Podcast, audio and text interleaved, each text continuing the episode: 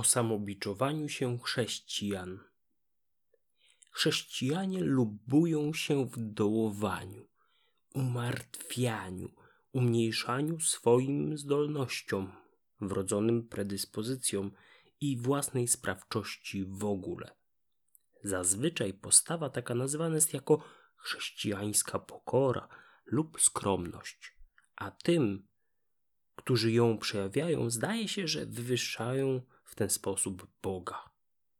Niestety, z praktycznego punktu widzenia, ten sposób myślenia jest błędnym kołem, z którego trudno się wydostać. Po raz kolejny dobre chęci okazują się niewystarczające. Bo przecież takie ujmowanie samego, samej siebie, a pośrednio również i innych, prowadzi właśnie do stagnacji, upadku i marazmu. Nie jest to żadna tajemna wiedza, że to, jak postrzegamy samych siebie, jedynie wzmacnia ten obraz w rzeczywistości. Zapytajcie uczniów, którzy mają złą opinię nauczyciela. Czy są zmotywowani do tego, aby cokolwiek zmienić w swoim postępowaniu? Oczywiście, że nie. Nie są zmotywowani, bo co by nie robili, i tak będą tymi złymi. Również z teologicznego punktu widzenia maniera samobiczowania psychicznego jest niedopuszczalne, ponieważ uderza nie tylko w człowieka, ale również w jego stwórcę, zbawcę oraz przewodnika, czyli jednym słowem w Boga.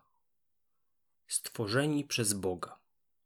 Pierwszym argumentem teologicznym przeciwko wspomnianej już postawie umartwiania i dołowania się, umniejszania swojej wartości oraz zdolności jest argument ze stworzenia. Skoro Bóg nas stworzył, to umniejszając naszą własną wartość, zdolność i skuteczność, obrażamy tym samym Boga. Przecież wszystko, co uczynił, było bardzo dobre. Księga Rodzaju 1.31. Oczywiście niektórzy teraz powiedzą, że aktualny stan ludzkości jest grzeszny, upadły, a więc słowa te nie mają zastosowania. Trudno się z tym nie zgodzić, ale tylko w połowie. Przecież nadal jesteśmy Bożymi stworzeniami, co wychwala król Dawid w słowach Dziękuję Ci, że mnie stworzyłeś tak cudownie. Godne podziwu są Twoje dzieła. Psalm 139, 14 werset. Nawet sam Bóg wskazuje, iż człowiek nie powinien umniejszać swoim możliwościom właśnie ze względu na Stwórcę. I rzekł Mojżesz do Pana, wybacz Panie, ale ja nie jestem wymowny od wczoraj, przedwczoraj, a nawet od czasu, gdy przemawiasz do Twego sługi. Ociężały usta moje i język mój zesztywniał.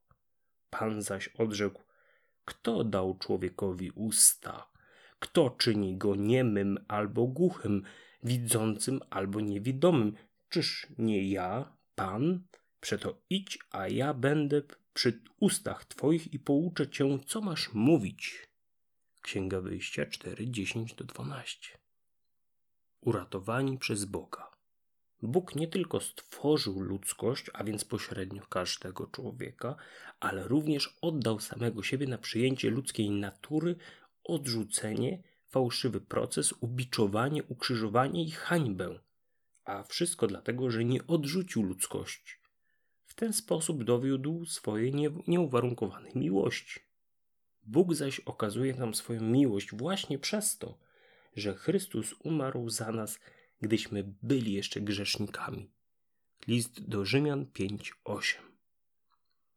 Widzimy też ciekawy zabieg, który co do zasady powtarza się w listach Pawła, mianowicie iż określenie grzesznicy stosowane jest jedynie do stanu chrześcijan sprzed ich nawrócenia.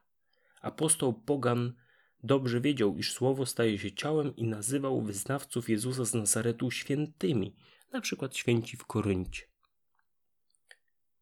Wróćmy jednak do istoty cytowanego tekstu. Bóg kocha ludzkość niezależnie od statusu wiary. Wierzący, niewierzący, święci, grzesznicy.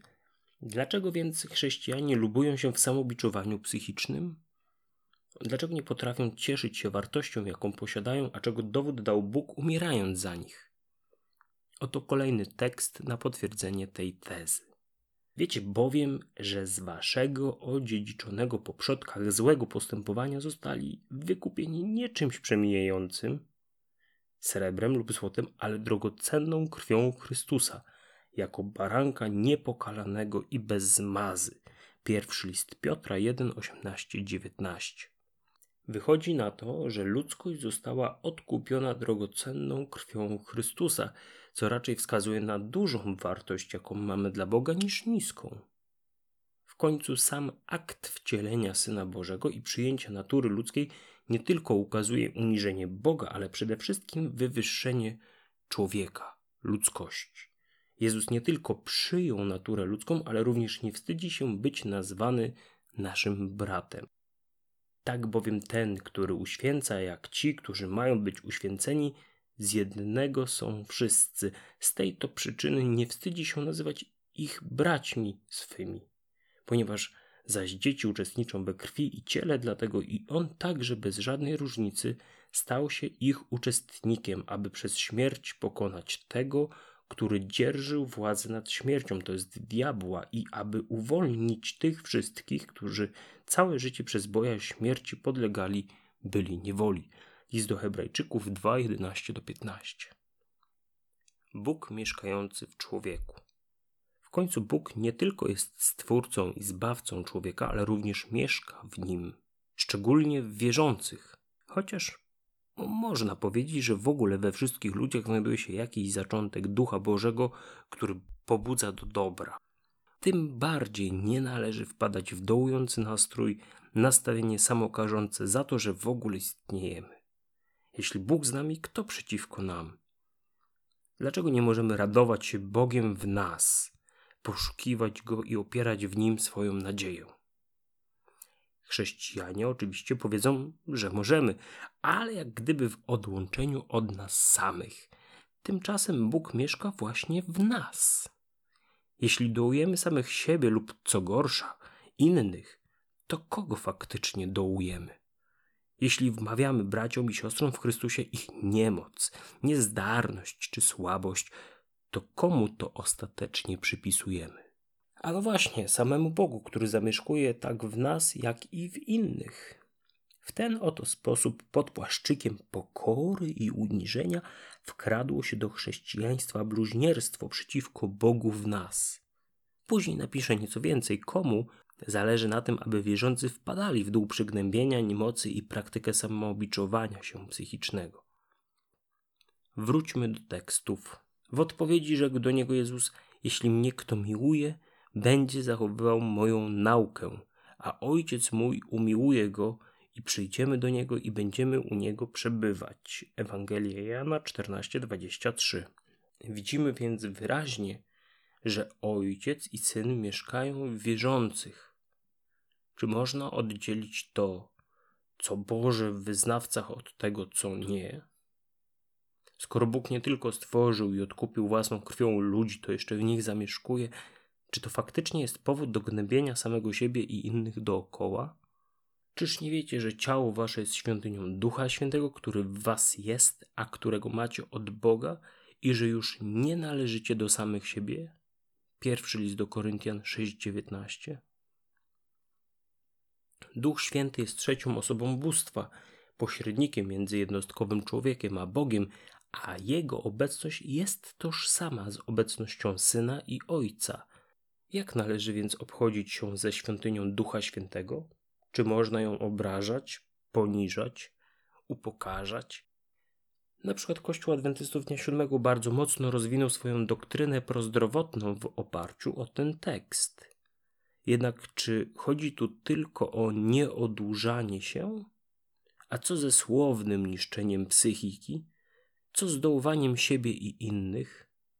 Kolejny ciekawy fragment – tym razem od świętego Piotra. Tak samo boska jego wszechmoc udzieliła nam tego wszystkiego, co się odnosi do życia i pobożności, przez poznanie tego, który powołał nas swoją chwałą i doskonałością. Przez nie zostały nam udzielone drogocenne i największe obietnice, abyście się przez nie stali uczestnikami boskiej natury, gdyż już wyrwaliście się z zepsucia wywołanego rządzą na świecie. Drugi list Piotra 1, 3, 4. Apostoł Piotr mówi jeszcze dobitniej, że nie tylko Bóg zamieszkuje w człowieku, ale że człowiek wierzący staje się uczestnikiem boskiej natury. Jakie to mocne! A jakoś nigdy jeszcze nie słyszałem w swoim kościele ludzi jakkolwiek komentujących ten fakt. a wydaje się, że jest on godny co najmniej skomentowania. Tak właśnie przedstawia się różnica między życiem bez Boga i z Bogiem, życiem sprzed nawrócenia i po.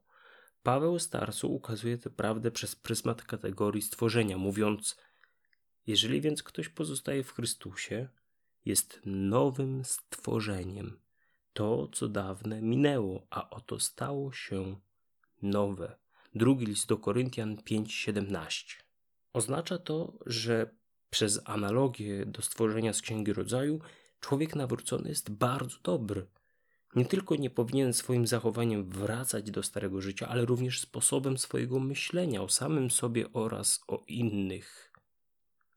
Na innym miejscu apostoł Pogan wprost krytykuje ideę poniżania samego siebie. Jeżeli razem z Chrystusem umarliście dla żywiołów świata, dlaczego, jak gdyby żyjąc jeszcze w świecie, dajecie sobie narzucać nakazy? Nie bierz, ani nie kosztuj, ani nie dotykaj. A przecież wszystko to są rzeczy przeznaczone do zniszczenia przez spożycie, przepisy według nakazów i nauk ludzkich. Przepisy te mają pozór mądrości dzięki kultowi własnego pomysłu, uniżaniu siebie i nieoszczędzaniu ciała, nie dzięki okazywaniu jakiejś wyrozumiałości dla zaspokojenia ciała grzesznego. List do Kolosan 2, 20 do 23. Komu zależy na samobiczowaniu się chrześcijan? No właśnie. Najprościej jest powiedzieć diabłu, ale to tak jakby nic nie powiedzieć. Bo co to by miało oznaczać? W zasadzie tylko tyle, że umartwianie się psychiczne jest złe. Złe dla naszej psychiki, relacji z innymi ludźmi i relacji z Bogiem. Jednak sprawa jest poważniejsza. Jest to pierwszy, ale na pewno nie ostatni wpis serii Patologie religii. Właśnie dlatego, że to religia zinstytucjonalizowana czerpie największe zyski z wykrzywiania prawdy o człowieku. Im bardziej upodli się ludzi, wierzących czy niewierzących, tym łatwiej będzie skłonić ich do przyjęcia oferty Kościoła, który dysponuje szerokim wachlarzem katalogu rób i nie rób, co pozornie rozwiązuje problem bycia beznadziejnym śmieciem. Skoro robię to a tamto, skoro wierzę w takie a takie doktryny, skoro przynależę do takiej a takiej organizacji, to chyba nie jest aż tak źle ze mną, prawda? I wtedy przychodzi rugujący perfekcjonizm, wypominający bicz na stworzenie Boże, głos rzekomej pokory i cichości serca, ależ jest tobą bardzo źle, grzeszniku. Więcej, więcej daj od siebie, bardziej rób i nie rób. Głośniej krzycz, jak wierzysz i nie wierzysz, mocniej afirmuj swoją organizację, a i tak nie będziesz doskonały. Ale może chociaż umrzesz mniej grzeszny. Ciekawe jest to, że taka psychomanipulacja powoli się wyczerpuje, a kościoły tego nie widzą. To znaczy widzą, że pustoszeją, ale oczywiście winni są ci sekularyzowani, letni, nijacy, niewierni Tomaszowie postmodernizmu konsumpcjonistyczno-hedonistycznego. Zawsze wina musi być po stronie tych drugich, innych, inaczej myślących, inaczej odczuwających, inaczej będących. Nigdy po stronie świętej Matki Kościoła. System nigdy nie jest zły. System pozwala funkcjonować systemowi, a błąd? Błąd trzeba wytępić, bo inaczej trzeba byłoby zmienić system, a na to Mr. Anderson nie może sobie pozwolić. Zakończę za świętymi apokaliptycznymi westchnieniem: Jak długo, panie, jak długo jeszcze będziesz słuchał tych głosów, które gaszą ducha, studzą zapał i grzebią miłość? Skoro mamy innych kochać tak, jak kochamy siebie, to Panie, nie dopuść do tego. Oszczędź chociaż ich. Amen. Dziękuję za uwagę. Do usłyszenia. Sensoholik, czyli Konrad Pasikowski.